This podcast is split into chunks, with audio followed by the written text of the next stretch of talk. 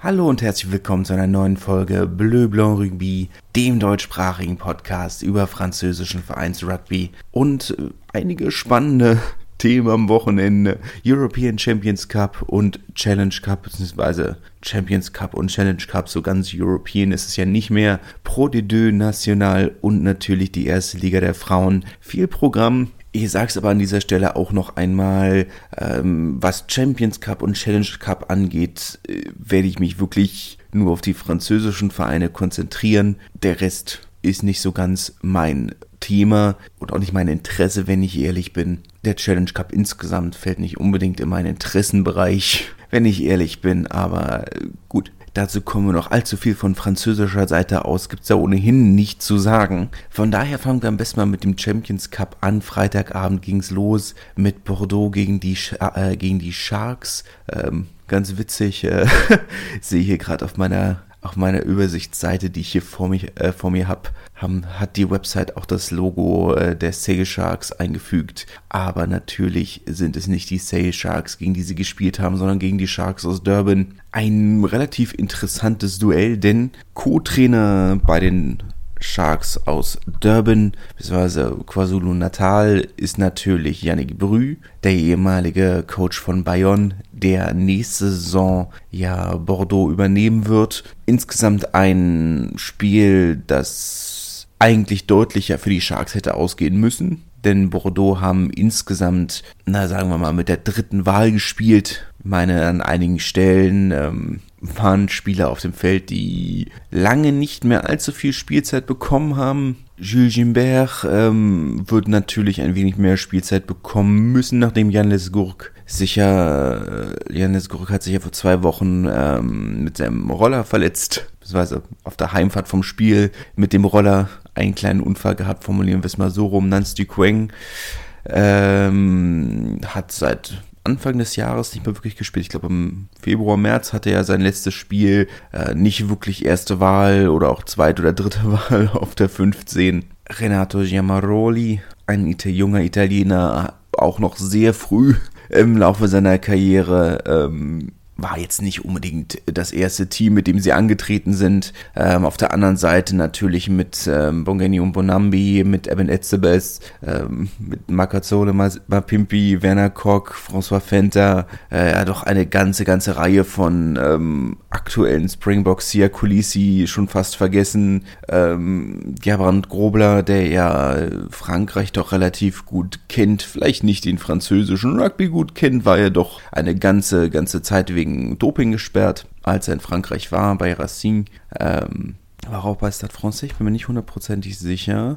Aber ähm, kennt Frankreich relativ gut. Ähm, nee, war bei Racing. Ja, genau, so Er kennt Frankreich relativ gut. Ähm, für meine, aus meiner Perspektive relativ oder ein gutes, gute Leistung, dass Bordeaux so lange mitgehalten haben, weiß ich nicht, ob ich zwangsläufig damit gerechnet hätte. Ähm, wie gesagt, dritte Mannschaft, mit der Bordeaux angetreten ist, das war jetzt nicht unbedingt ein Spiel, wo ich gesagt habe, okay, also das ist jetzt all or nothing.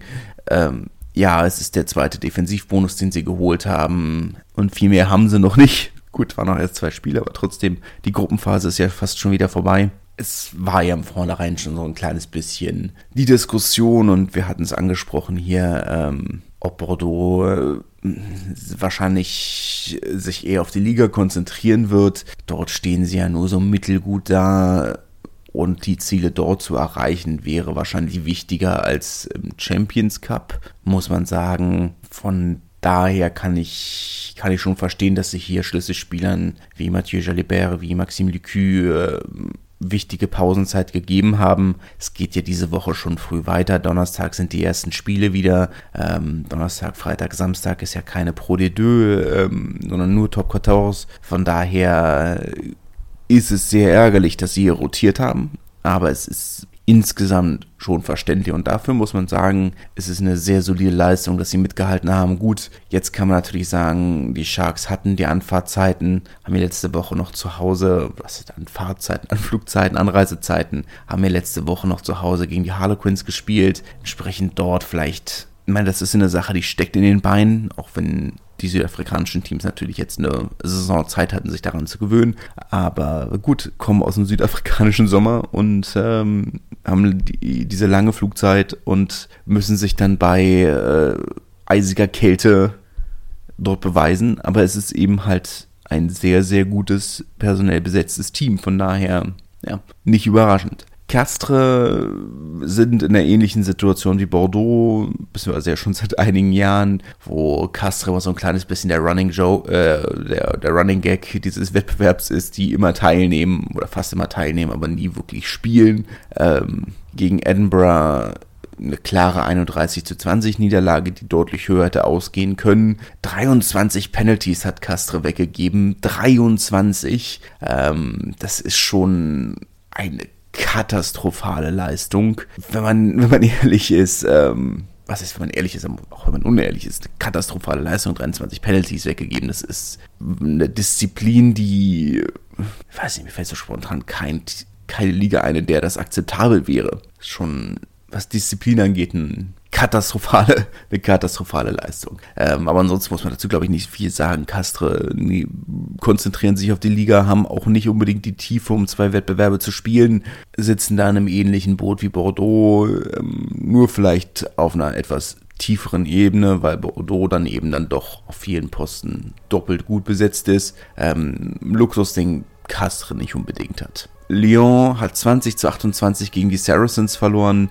nach einem katastrophalen Auftakt. Äh, nach 20 Minuten lagen sie schon 15-0 hinten. Kein oder riesige Probleme in, in der Gasse, ähm, haben sechs hintereinander nicht gefangen. Ähm, wenn du solche Probleme hast, dann, dann kannst du natürlich so ein Spiel auch nicht gewinnen. Gerade gegen, die, gegen eine Mannschaft wie die Saracens, die ja nun mal eins der Top-Teams der Welt sind, äh, ist das, denke ich, ähm, dann selbstverständlich natürlich ärgerlich, dass sie es am Ende nicht geschafft haben, noch ähm, in den Defensivbonus zu kommen, beziehungsweise sich diesen Defensivbonus haben nehmen lassen. Ähm, die Chance auf den Defensivbonus haben nehmen lassen. Aber ja, du darfst eben es ist natürlich irgendwo, jetzt kann man sagen, okay, sie haben sehr, sehr gut gegengehalten und ist ja alles schön und gut, aber damit ist Lyon einmal mehr sehr, sehr früh aller Wahrscheinlichkeit nach aus dem Rennen. Insgesamt muss man sagen, sehr enttäuschendes Ergebnis oder ein sehr enttäuschendes Wochenende, eine sehr enttäuschende letzte Woche für den französischen, ich wollte gerade sagen, für den französischen Rugby, für den französischen Sport allgemein.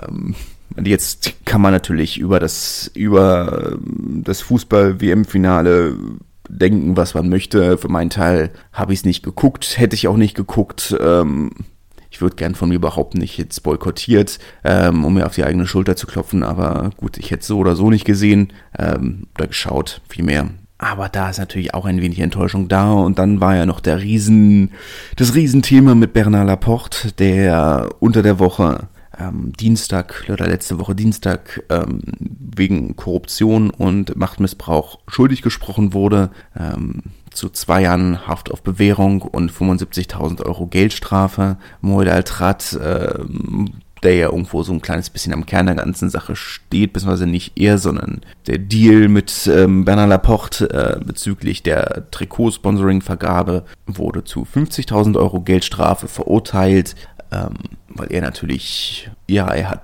seine Position ausgenutzt und ja, er hat wohl bestochen, aber er hat eben nicht die Machtposition, die Bernard Laporte in dieser Situation hatte, entsprechend dort die Strafe höher. Ist jetzt noch die große Frage, wie es da, wie es da weitergeht. Als Vizepräsident des Weltverbandes ist er ja in Anführungszeichen beurlaubt, ähm, erstmal auf eigenen Wunsch, wie es so schön heißt, ähm, von seinen Posten zurückgetreten oder seine Posten äh, zur Ruhe gelegt, ohne sie aber abzugeben. In Frankreich klammert er sich aktuell weiter an seinen Posten. Ähm, da er in Berufung geht und Einspruch eingelegt hat, ist das Urteil nicht, recht, nicht rechtskräftig und er damit nicht automatisch von seinem Posten enthoben, sondern da es aktuell ja keine Verurteilung in dem Sinne gibt, aufgrund des Einspruchs und der Berufung gibt es dort erstmal keinen legalen oder keinen rechtlichen Ansatz für, ein, für eine Amtsenthebung, ähm, auch wenn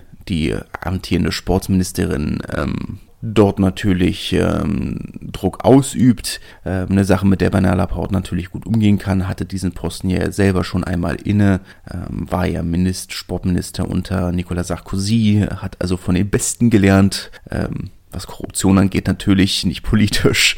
Ähm, aktuell ja auch im, äh, im, im Krast, im Knast, der gute Nicolas, ähm, wie dem auch sei. Ne, ähm, aber dort bleibt es sicherlich sehr spannend, ähm, wird sicherlich bis 2023 alles in seiner Macht Stehende tun, um äh, bis Ende der WM am Posten zu bleiben, um die WM-Trophäe zu überreichen, um seine Position ein bisschen zu festigen. Mal schauen wie es da weitergeht. Wie dem auch sei. Ähm, negative Nachrichten gab es genug, äh, auch auf sportlicher Seite. Racing 14 zu 10 gegen die Harlequins verloren in London. Auch dort muss man sagen, Racing aktuell Vorletzter mit einem Punkt hinter ihnen nur Castre, die vier letzten Plätze im Pool 1, belegt von französischen Teams oder von den vier französischen Teams, läuft dort noch nicht so ganz. Man muss sagen, alle vier wahrscheinlich jetzt schon ähm, ich sag mal, fast ausgeschieden. Racing, auch dort muss man sagen, ja, sie haben rotiert, aber Racing natürlich ein unglaublich gut besetztes Team. Weltklasseleistung von Finn Russell, der wieder wirklich in Form findet, hat wohl für 1,14 Millionen Euro Jahresgehalt bei Bath unterschrieben. Mal schauen, ne, ähm, was natürlich irgendwo wild ist, wenn man bedenkt, was das Salary Cap in England aktuell und in den nächsten Jahren ist. Auch wenn das natürlich wahrscheinlich äh, nicht das Jahresgehalt, sondern das Gehalt über die Vertragslänge ist, ist es natürlich aber selbst, wenn man sagt, er verdient dann was 300.000 im Jahr bei drei Saisons ähm, oder etwas mehr, dann ist das natürlich von 4, 5 Millionen schon recht große Happen bei 30 Spielern. Ne? Wie dem auch sei. Ist natürlich die rote Karte für Kamitha, Kim, äh, Kamitha Mitha. Ähm, hat Racing natürlich äh, nicht geholfen. Aber natürlich trotzdem sagen, wenn, natürlich kannst du sagen, Trevor Nyakane ist nicht erste Wahl bei Racing.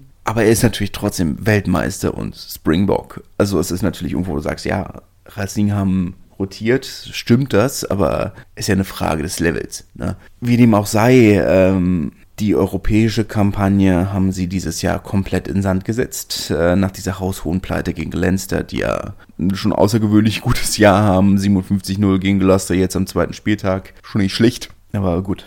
Ähm, schwer zu sagen, was bei Racing da so schief gelaufen ist. In der Liga läuft sehr gut, dafür nicht in Europa. Letztes Jahr war es andersrum, da lief es in der Liga mittelmäßig und dann haben sie dafür Europa drehen können. Gut, letztes Jahr hatten sie ja Auftaktspiel gegen die Ospreys die ja ähm, jetzt tatsächlich mal ein sehr, sehr gutes europäisches Spiel hatten, aber insgesamt natürlich ähm, kein herausragendes Top-Team Europas sind. Zumindest seit mehreren Jahren nicht. Vorher sicherlich anders, ne? aber wie dem auch sei.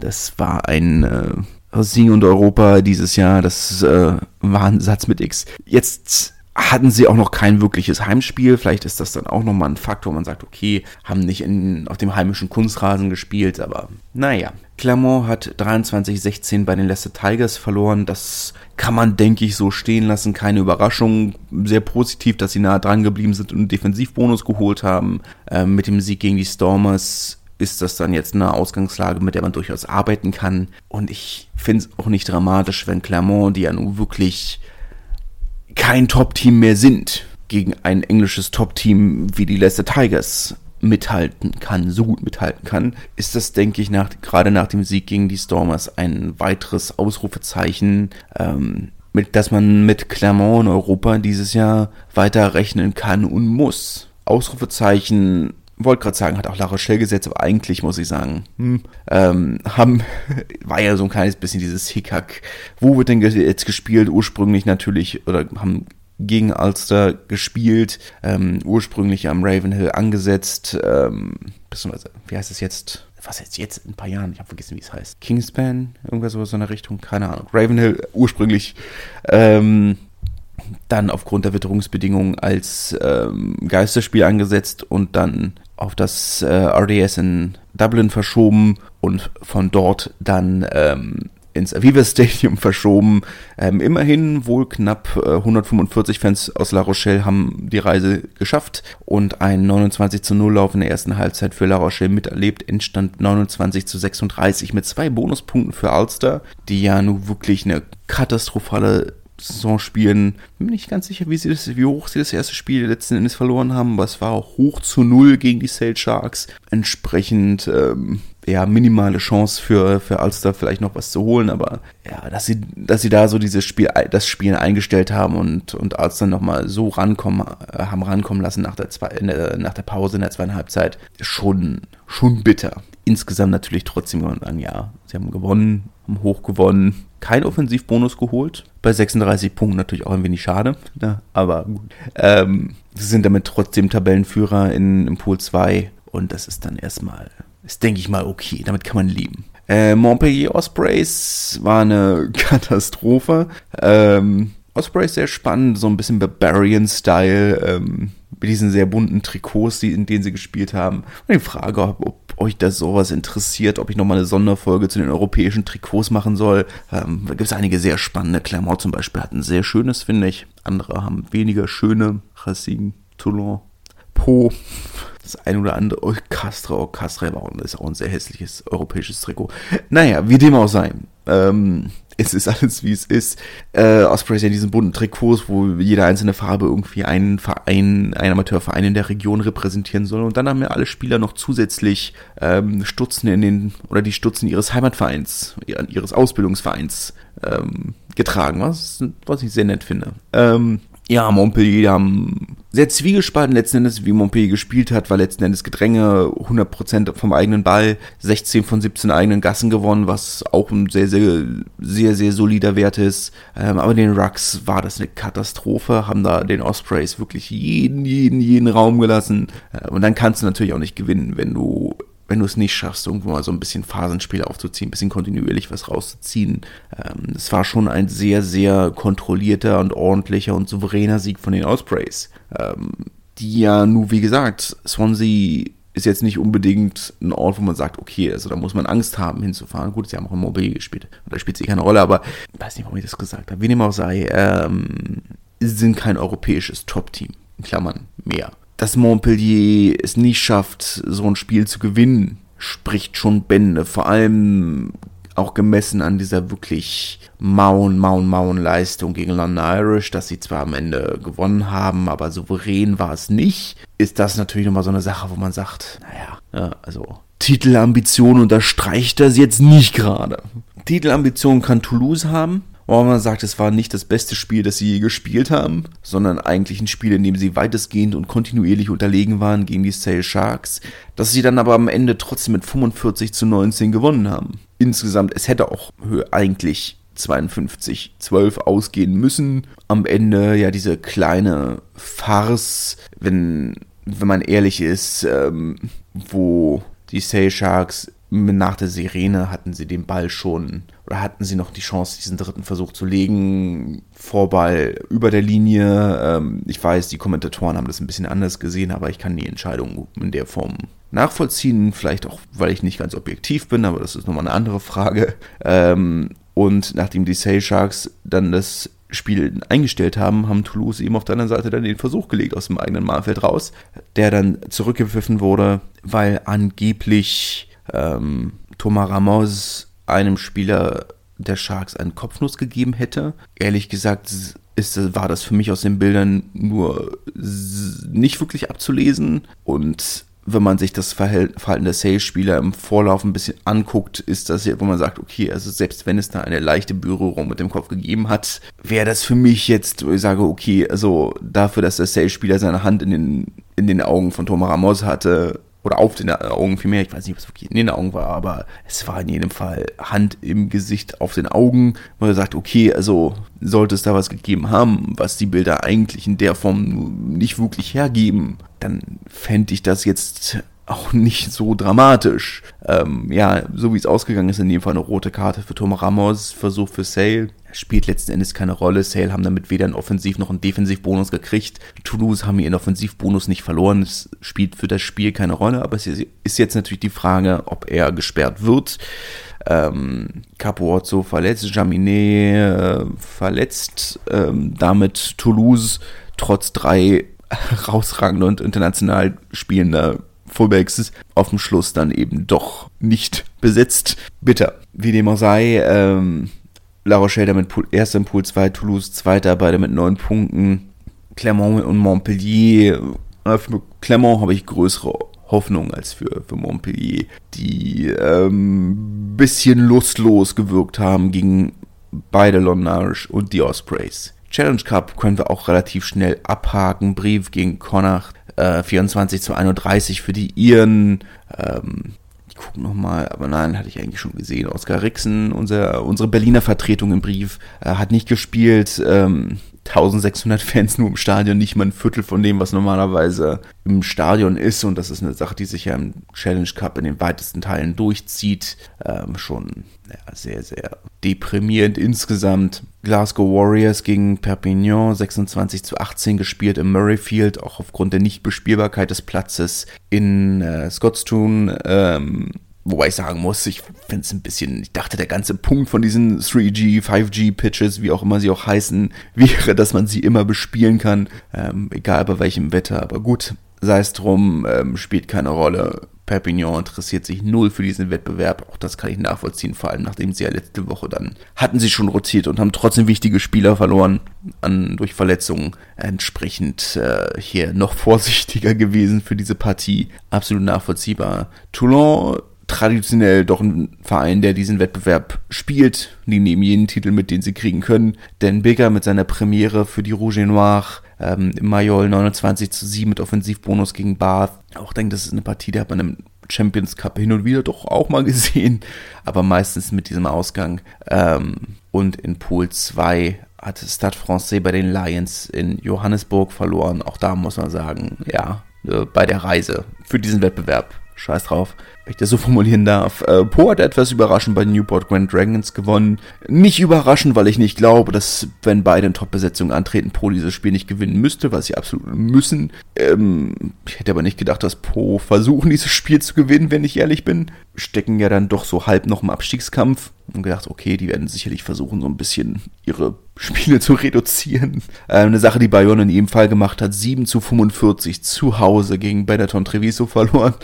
Ähm, schon ein kleines bisschen lachhaft, wenn man ehrlich ist. Ähm, war letzten Endes, wo du sagst, okay, es ist aber wie immer, ne, also es waren letzten Endes, wie viel waren im Stadion? Knapp 4000, wenn überhaupt. Äh, auch nicht mal ein Drittel, äh, nicht mal ein Viertel von dem, was äh, normalerweise in Bayonne im Stadion ist. Der Wettbewerb interessiert halt einfach nicht. Wo du sagst, okay, selbst wenn du hier jetzt dich qualifizierst und weiterkommst, dann spielst du, wenn es gut läuft, spielst du dann gegen die Teams aus dem Champions Cup, die es nicht gepackt haben und es ist eine Sache, ich verstehe diesen Wettbewerb nicht. Was sagst, es ist, du qualifizierst dich für den Wettbewerb, indem du aufsteigst. Gut, das betrifft jetzt nur noch die Top 14, aber vorher war es ja auch in der Premiership so. Du qualifizierst dich dafür, indem du aufsteigst und du kriegst.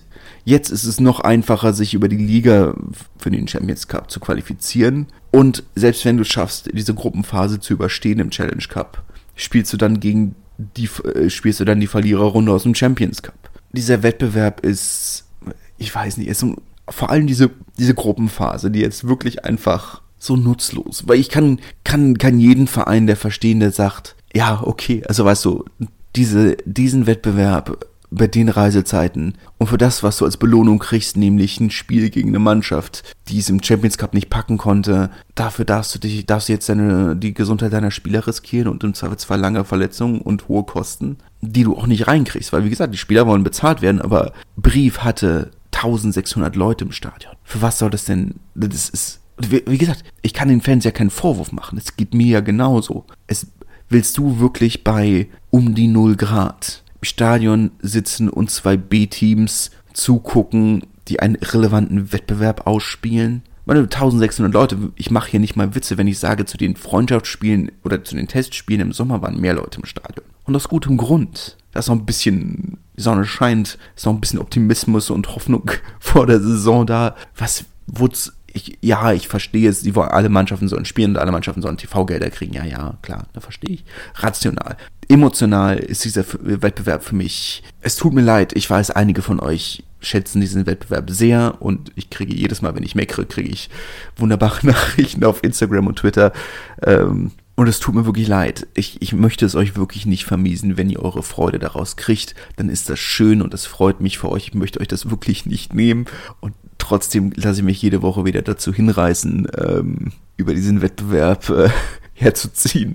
Aber es fällt mir wirklich schwer, es nicht zu tun. Es ist irgendwo, ja, ich verstehe es nicht. Es ist, also emotional, wie gesagt, rational verstehe ich es vollkommen, aber emotional ist dieser Wettbewerb einfach überflüssig. Ich, ich würde mir wirklich wünschen, dass sie mittelfristig anpeilen zu sagen, okay, nicht jeder muss europäisch spielen. Lass uns wirklich dafür sorgen, dass europäische Qualifikation eine Sache ist, die schwer ist, die schwierig ist, wo man sagt, okay, wir haben was erreicht. Und wenn das heißt, man hat weniger Spiele und weniger, aber lass, okay, ne, aber muss es ja nicht mal heißen. Ne?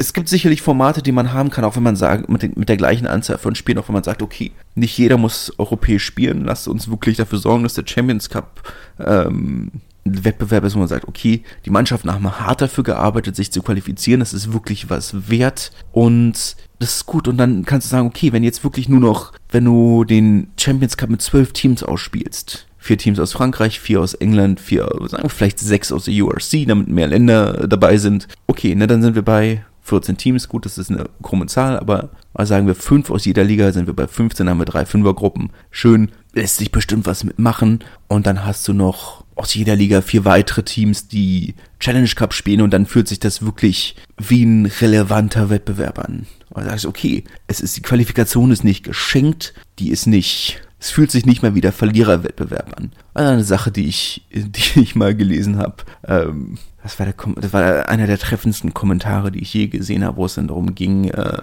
dass ähm, äh, um den Challenge Cup Sieg von Lyon im letzten Jahr, wo es darum ging, es ist sehr schön, dass wir den Challenge Cup gewonnen haben. Nur, dass wir den Challenge Cup überhaupt gespielt haben, ist scheiße. ähm, was war's? Es ist sehr schön, dass wir den Challenge Cup gewonnen haben. Nur, dass wir überhaupt einen Challenge Cup spielen, heißt, dass wir scheiße sind. So rum. Und ich entschuldige mich für die Wortwahl. Das war nicht elegant, aber ähm, so war es formuliert. Wollte jetzt nicht äh, ein Zitat verfälschen, ähm, was sehr treffend war, irgendwo ich würde mir da schon wünschen, man, wir haben jetzt sehr viele Veränderungen in der Formatstruktur gesehen und ich muss sagen, ich habe auch so ein kleines bisschen den Überblick verloren, was genau jetzt dieser, wie genau dieser Wettbewerb äh, funktioniert. Eine ungefähre Vorstellung davon, aber keine Ahnung. Was ist es? Zwölf Teams, davon die ersten acht jeweils von, von den zwei Gruppen in den äh, ins Achtelfinale und die nächsten drei in Challenge Cup und der, nur der letzte von den zwölf Teams aus jeder Gruppe fliegt raus. Ganz ehrlich, also ist halt alles so ein bisschen, wo du sagst, also, naja, ist nicht ideal. Ich höre jetzt auf zu, zu lästern. Ähm, Pro Deux. Auch dort schön. Ähm, 17 zu 12, ist das das Endergebnis gewesen? Tja. Ja, Bézier Biarritz 17 zu 12 ist es ausgegangen. Ähm, der dritte, vierte Sieg in Folge für Bézier. Etwas überraschend, diese Serie, nachdem sie ja vorher lange wirklich sehr, sehr mau gespielt haben und setzen sich so langsam ein bisschen aus dem, aus dem Abstiegskampf ab. Wir sehen jetzt nach Ende der Hinrunde so einen kleinen Vierkampf, äh, sagen wir mal Dreikampf um den Nicht-Abstieg. Massi ist dann doch schon ein bisschen weiter abgeschlagen, aber so langsam setzen sich so ein bisschen ab.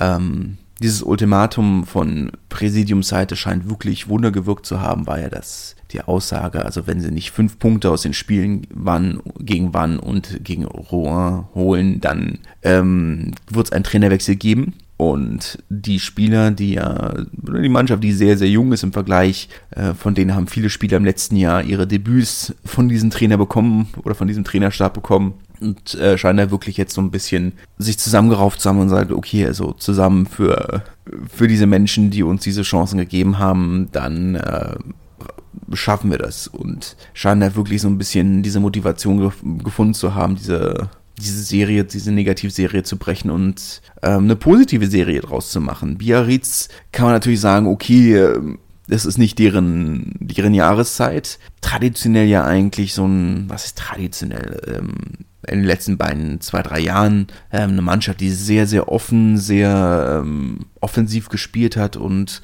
dann natürlich in diesen Witterungsbedingungen nicht unbedingt äh, so brillieren kann. Und dann schafft eine Mannschaft wie Bézier, die ja historisch gesehen schon für, für ihren Dampfwalzen Rugby bekannt ist, ähm, man sagt, es ist ja nicht nur Bézier, sind generell die mediterranen Teams, ob es nur Toulon, Montpellier, Perpignan sind, ähm, Bézier natürlich auch, die, die dafür bekannt waren, für diesen sehr geschlossenen, für diesen sehr ähm, direkten Rugby, formulieren wir es mal so. die bei solchen Temperaturen und Wetter- und Platzbedingungen natürlich dann deutlich besser damit klarkommen. Von daher letzten Endes ein vergleichsweise logischer Sieg. Nicht, dass Biarritz sich wirklich anfangen muss, Gedanken zu machen. Sie haben noch Tabellenzweiter, natürlich fast, oder natürlich punktgleich mit Monemarsan und fast punktgleich mit Grenoble, abhängig von der Tabelle, wo die Punkte abgezogen sind und wo nicht. Aber ja, ähm, Béziers kann damit erstmal sehr beruhigt in die Winterpause gehen. Nevers hat mit Offensivbonus gewonnen, 39 zu 13 gegen Agen, die seit ein paar Spielen oder seit einigen Spielen, seit drei, vier Spielen deutlich abgerutscht sind und deutlich abgefallen sind in der, in der Leistung und jetzt auch aus der Top 6 rausgerutscht sind. Dankbares Spiel für Nevers, die äh, jetzt mit 31 Punkten zwar auch punktgleich sind mit Béziers und Rouen, aber nachdem sie zwischenzeitlich ja auch auf dem Abstiegsplatz standen, ähm, damit erstmal beruhigt in, in die Winterpause gehen können. Da geht es ja erst am 5. Januar weiter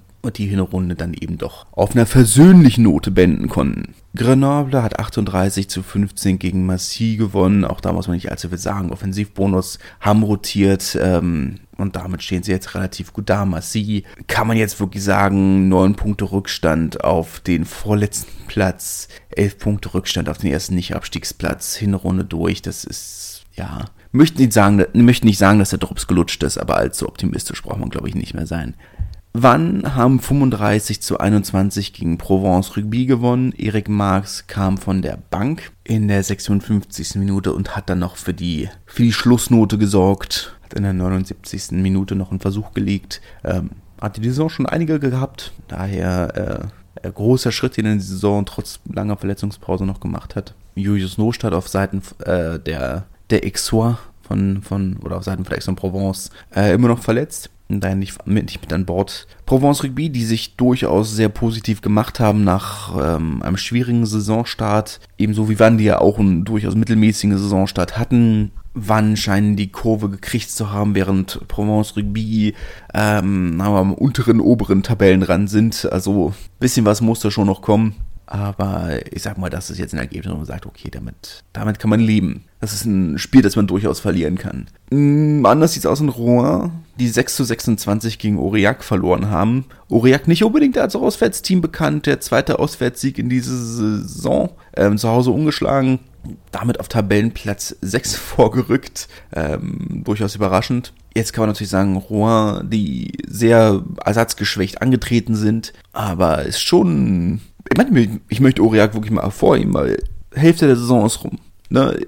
Dafür, dass sie mit einem sehr, sehr jungen Kader angetreten sind. Ja, der jungen Kader in der U23, die letzte Saison französischer Meister geworden ist, klar. Aber sie haben stark, mussten ihren Kader stark verjüngen, viel aussortieren, haben fast ein Drittel des Budgets einsparen müssen, des Gehalts einsparen müssen, viel mehr. Es ist jetzt schon so, dass ich, dass viele davon ausgegangen sind, ich eingeschlossen, dass Aurillac die Saison nur um den Klassenerhalt spielen. Aktuell solide Tabellensechste. Das war eine wirklich starke Hinrunde, die sie gespielt haben. Wie gesagt, zu Hause ungeschlagen, zwei Auswärtssiege. Für Aurillac ist das eine spektakuläre Leistung. Also gerade die beiden Auswärtssiege haben sie teilweise ja nie. Kann man durchaus positiv hervorheben. Rouen, äh, natürlich sage ich jetzt, das ist ein Spiel, das sie gewinnen müssen, keine Frage. Aber insgesamt mit den 31 Punkten und 7 Siegen aus 15 Spielen können sie mit zufrieden sein. Ziel ist der Klassenerhalt und da sind sie auch wirklich gut im Wege.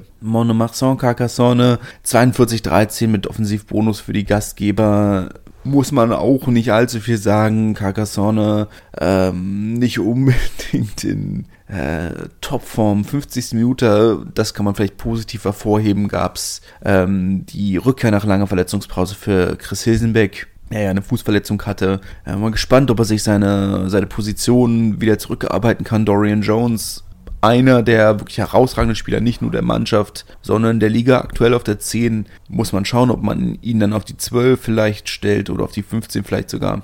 Aber da hat er eine kleine, kleine Aufgabe für sich gefunden. Ähm, Trotzdem Monomasson natürlich gerade zu Hause durchaus sehr, sehr, sehr gutes Team. Dritter, Tabellendritter aktuell punktgleich mit Biarritz auf Platz 2. Ich hätte nicht erwartet, dass sie dieses Spiel gewinnen. In der Höhe vielleicht, ach, eigentlich in der Höhe eigentlich auch vollkommen in Ordnung. Sie haben einen Versuch gelegt, zwei Penalties, das ist schon okay. ich finde es okay. Ist natürlich nicht brillant, aber das ist vielleicht nicht das Spiel, wo man sagt, okay, das ist, das ist die Partie, in, in der sie ihre Saison umdrehen. Sie sind nicht auf dem Abstiegsplatz, ist das Ziel vielleicht schon mal erreicht. Den Abstiegsplatz, den vorletzten Platz, haben sie nämlich an Soyo Angoulême abgegeben. Ähm, eine der, die Hauptstadt des Französ französischen äh, Animationen, habe ich jetzt gelernt. Ähm, die französische Animationsbranche sitzt in Soy-Angoulême, beziehungsweise in, in Angoulême vielmehr. Wusste ich nicht, habe ich gelernt. Spannend. Wie dem auch sei.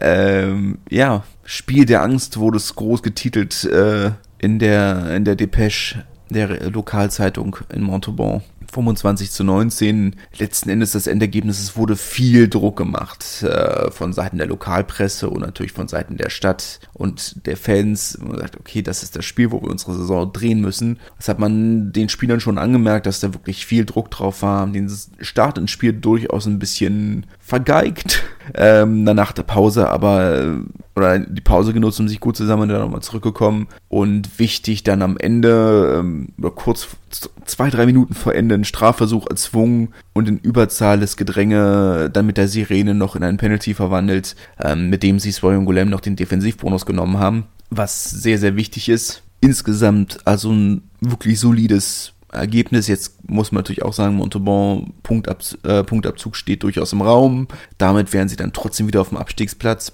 Aber rein sportlich haben sie zumindest in diesem Spiel ihren Teil getan. Trotzdem natürlich ein Team, wo man sagt, okay, die hat man schon deutlich, deutlich, deutlich weiter oben verortet. Coulommiers hat äh, 12 zu 29 gegen Oyonnax verloren, muss man wahrscheinlich auch nicht allzu viel drüber sagen. Oyonnax ziehen einsam ihre Kreise am, äh, am oberen Ende der Tabelle, 16 Punkte Vorsprung äh, am Ende der Hinrunde auf Biarritz. Ich glaube, da gibt es die Saison keinen anderen Favoriten auf den Aufstieg als ähm, als Oyonnax. Colomiers, nicht, ist, ja, ich meine, Colomiers sowieso immer ein bisschen schwierig, sind nicht das, nicht unbedingt dafür bekannt, ein heimstarkes Team zu sein. Und gegen Oyonnax weiß ich auch wirklich aktuell nicht, ob ich da, ob ich da wirklich einen Vorwurf draus machen kann. Also, was, was Oyonnax da aus, aus Feld bringt, ist schon, wirklich, schon wirklich herausragend. Kommen wir zu National und mit einem etwas kontroversen Ergebnis.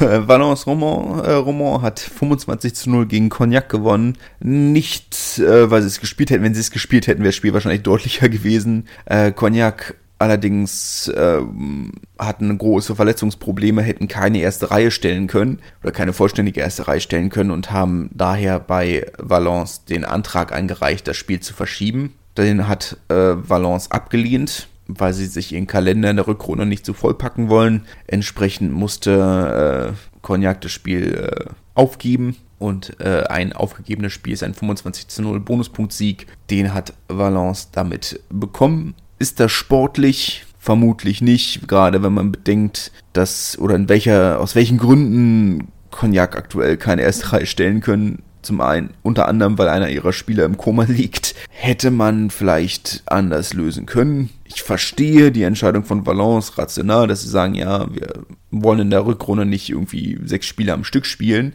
Kann ich verstehen. Ist vielleicht auch nicht so ganz Hashtag Rugby Values. Ne? Ähm, schwierig. Wie dem auch sei. Äh, 13-15 ist das Duell zwischen Bourg-en-Bresse und DAX ausgegangen, an der Tabellenspitze, Top-Duell. Bourg-en-Bresse, die wirklich solide verteidigt haben, äh, keinen Versuch zugelassen als erstes Team diese Saison zu Beginn der Rückrunde. Trotzdem natürlich am Ende dieser Sieg für, für, den, äh, für den US DAX, ähm, die um den Aufstieg mitspielen. Überraschend. Ich wir können ja noch mal kurz, ich gehe noch mal kurz darauf zurück. Ähm, Pro D2 haben wir unter anderem wie in der, wie in der F1 ähm, einen starken Abstieg der Zuschauerzahlen gesehen. Ähm, Pro, Pro D2 lässt sich natürlich relativ einfach erklären. Aufstieg Bayonne, Abstieg äh, äh, doch Aufstieg Bayonne und Aufstieg äh, Massi. Ähm, du verlierst ein Team, das 12.000 Zuschauer im Schnitt hatte und kriegst dafür eins, das, naja, beim letzten Spieltag, acht, letzten Heimspiel 800 Zuschauer hatte. Ähm, so erklären sich diese, diese neunprozentige Abfall an Zuschauerzahlen. DAX wäre jetzt auch so ein Team, wo man sagt, okay, das ist nochmal eine Stufe unter Massi. Nicht, was Zuschauerzahlen angeht, da haben sie eine ganze Menge. Aber es ist natürlich, DAX ist haben jetzt schon das zehnt kleinste Budget der Liga. In der dritten Liga, das wird in der Pro D2 nicht so viel besser. Besser, ja, aber wir reden, DAX ist ein kleiner Ort von 20.000 Einwohnern. es ist jetzt auch kein Industriezentrum wie, wie Oyonnax. Oyonnax ist auch kein so großer Ort, aber das Zuhause der gesamten französischen Silikonindustrie. Da ist Geld da. In DAX ist kein Geld da. Ich kann mir halt nicht vorstellen, dass, dass DAX irgendeine Chance hat, sich in der Pro de zu halten. Und dann sage ich halt, okay, wäre es mir lieber, wenn sich ein, wenn Valence aufsteigt oder Bourg-en-Bresse, die dann eben doch deutlich besser dastehen und vielleicht eine Chance haben, einen zweitligatauglichen Kader auf die Beine zu stellen. Ein bisschen schade, weiß es, Sport lebt von solchen Geschichten, aber, aber ist natürlich trotzdem ein bisschen für die nächste Saison fände ich es persönlich ein bisschen schade. Wie dem auch sei. Ähm, apropos nicht unbedingt konkurrenzfähige Teams, Rennen hat 8 zu 10 in Syren verloren. Ja, haben, haben Defensivbonus gesammelt, ist schön. Ähm, so richtig viel tut das an ihrer Lage nicht. Ich habe immer noch 8 Punkte Rückstand auf, äh, auf Jakakeren. Syren bleiben damit auf Platz 7. Auch ein Team, wo man sagt, ja, sie spielen um Aufstieg mit in der Theorie, aber man hätte auch da muss man sagen, sie haben einfach nicht die Infrastruktur. Die Tribüne ist zu klein und sie haben nur eine Tribüne.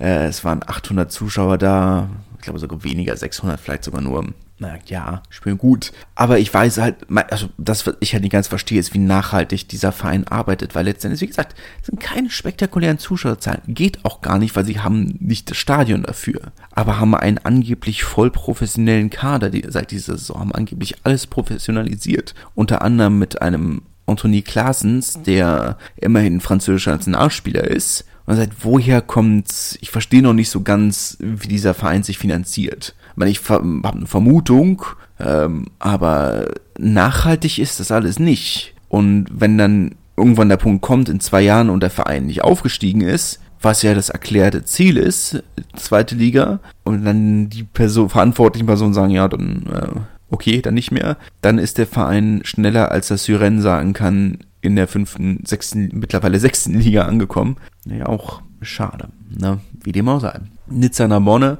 Äh, 26 zu 33 für die Gäste aus dem Departement de l'Orde, mein Heimatverein, wenn man so möchte. Ähm, Nizza natürlich ein Verein, der, der dem, Rac äh, dem Racing Club äh, sehr gut liegt. Weiß nicht, der, der, wie, äh, der wievielte Sieg es in Folge gegen Nizza war. Ähm, ist ja doch eine gewisse Rivalität zwischen den Vereinen. Ich glaube, es könnte der sechste oder siebte Sieg in Folge gewesen sein. Aber es gibt ja doch eine gewisse Rivalität, unter anderem wegen des Aufstiegsspiels, wo Nizza die, Saison, äh, die Liga haushoch und mit Abstand angeführt hat und Narbonne, die als kleine, in Anführungszeichen, Emporkömmlinge, ähm, ihnen dann noch den Aufstieg in die zweite Liga vorletzte Saison genommen haben.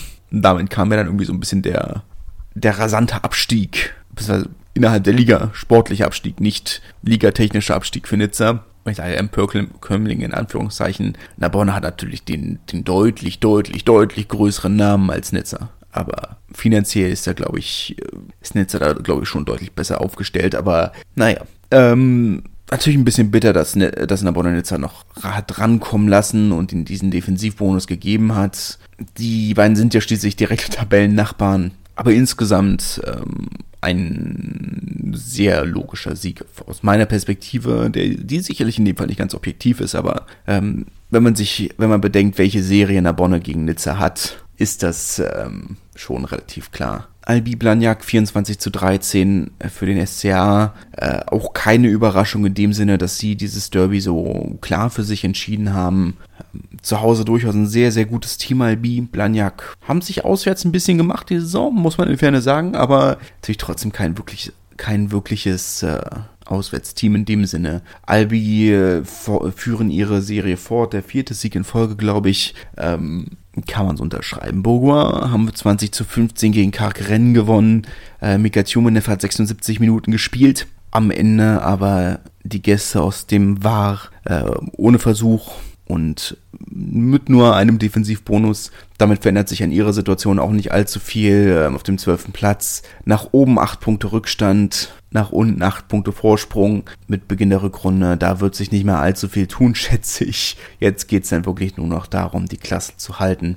Und dann schauen wir weiter. Ich hatte ein bisschen mehr erwartet, wenn ich ehrlich bin. Mit euch äh, doch durchaus einen sehr, sehr guten Kader. Ähm, wäre mehr drin gewesen, vermute ich. Äh, Maxime Oldmann hat einen Versuch äh, beim Sieg des Status des Tarbet gegen Chambéry beigetragen. 22 zu 16 ist das Spiel ausgegangen. Ähm, die beiden sind auch Tabellennachbarn. Zehnter gegen Elfter insgesamt ein, auch da ein, einer geht, sondern sagt, okay, das ist, äh, ist nachvollziehbar. Tabe müssen weiter daran arbeiten, ihr Publikum für sich zurückzugewinnen. 800 waren es vom Stadion, was immer noch sehr, sehr wenig ist ähm, für die eigenen Verhältnisse und für die Größe des Stadions natürlich auch. Aber muss man schauen, was draus wird. Chambéry für mich so ein kleines bisschen eine Enttäuschung der Hinrunde. Wenn man sowas haben kann, ja, kann man offensichtlich haben, aber hatte ich mir ein bisschen mehr erwartet. Ich hatte schon gedacht, dass Chambéry die Saison wirklich um vielleicht nicht um den Aufstieg mitspielen, aber zumindest ins Halbfinale kommen, hatte ich schon damit gerechnet. Ähm, haben ja ein bisschen Druck da, das Stadion wird groß renoviert. Für sehr, sehr viel Geld wird da dieses neue Stadion gebaut.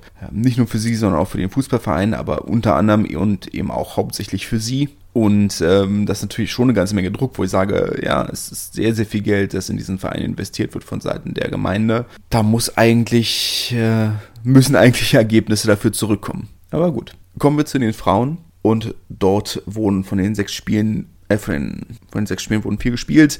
Ähm, Bordeaux hat gegen Rennes gewonnen, 42 zu 8 muss man wenig zu sagen. Rennen sind immer noch nicht in Top-Besetzung. Caroline Drouin unter anderem fehlt immer noch, während Bordeaux doch mittlerweile in Bestbesetzung angekommen sind und natürlich auch ähm, eins der Top-Teams der Liga sind, während Rennen sicherlich äh, gegen den Abstieg spielen wird. Und daher ist das ein Ergebnis, das man, das man unterschreiben kann. Die nächsten Entwicklungen werden sicherlich sehr spannend bleiben, haben wieder im Chabon d'Almas gespielt. Äh, ist, glaube ich, dann jetzt zu dem Zeitpunkt wirklich nur noch eine Frage der Zeit, bis, äh, bis sie offiziell Teil von, von Union Bordeaux-Bergle werden. Ähm, profitieren aber jetzt schon sehr stark von der Infrastruktur, vom, von den Krafträumen, vom Trainingsgelände. Ist jetzt, glaube ich, nur noch eine Frage der Zeit und dann kann es für den Verein wirklich nur noch weiter bergauf gehen. Lens hat 12 zu 15 gegen Montpellier verloren. Auch das muss man sagen, keine große Überraschung. Montpellier in Bestbesetzung angetreten und in Bestbesetzung ist Montpellier durchaus realistischer Titelkandidat oder sind durchaus realistisch realistische Titelkandidatinnen. Vielleicht nicht ganz, vielleicht noch ein kleines bisschen hinter Bordeaux, hinter Toulouse, Blagnac, aber schon, man sagt, ja, das ist ein Ergebnis mit. Das ist ein logisches Ergebnis. Toulouse, ähm, Chili äh, wurde abgesagt, ähm, genauso wie das Duell zwischen Romagna und Bobigny. Äh, stattgefunden hat das Spiel zwischen Blagnac und Grenoble. 29 zu 10 ist es ausgegangen für äh, Blagnac. Wenig überraschend schon irgendwo ein Top-Spiel. Auch Grenoble, auch die Amazonen würden gerne oder sind, haben die Ambitionen auf einen, auf einen Halbfinalplatz.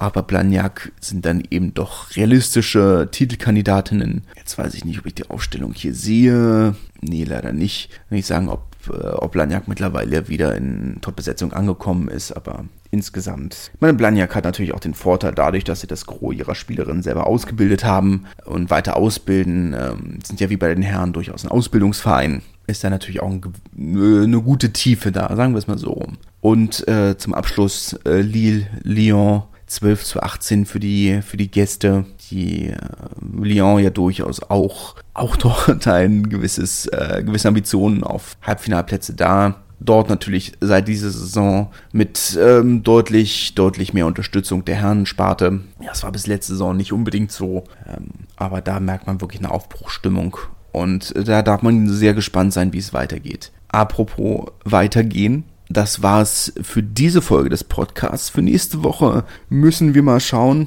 Ähm, es gibt jetzt natürlich einen Top 14 Spieltag. Ähm, bei dem ich aber nicht weiß, ob ich ihn abdecken kann. Ähm, bin über die Feiertage ähm, bei den Schwiegereltern und möchte natürlich mein, meine Sachen nicht, nicht unbedingt mitnehmen. Ich glaube, das wird zu viel Aufwand. Ähm, vielleicht schaffe ich dann den äh, Mittwoch oder Donnerstagabend ähm, eine Folge aufzunehmen, aber da sind wir ja schon fast beim nächsten Spieltag angekommen. Und daher müssen wir mal schauen, ob sich, äh, ob sich das lohnt. Aber da halten wir uns gegenseitig auf dem Laufenden und äh, da schauen wir dann mal. Falls nicht, was heißt falls nicht? Wir hören uns definitiv nicht mehr vorher. Daher schöne Feiertage und ähm, genießt die Zeit, genießt das gute Essen hoffentlich und bis dahin, tschüss. Schatz, ich bin neu verliebt. Was? Da drüben. Das ist er. Aber das ist ein Auto. Ja, eben. Mit ihm habe ich alles richtig gemacht. Wunschauto einfach kaufen, verkaufen oder leasen. Bei Autoscout24. Alles richtig gemacht. Schatz, ich bin neu verliebt. Was?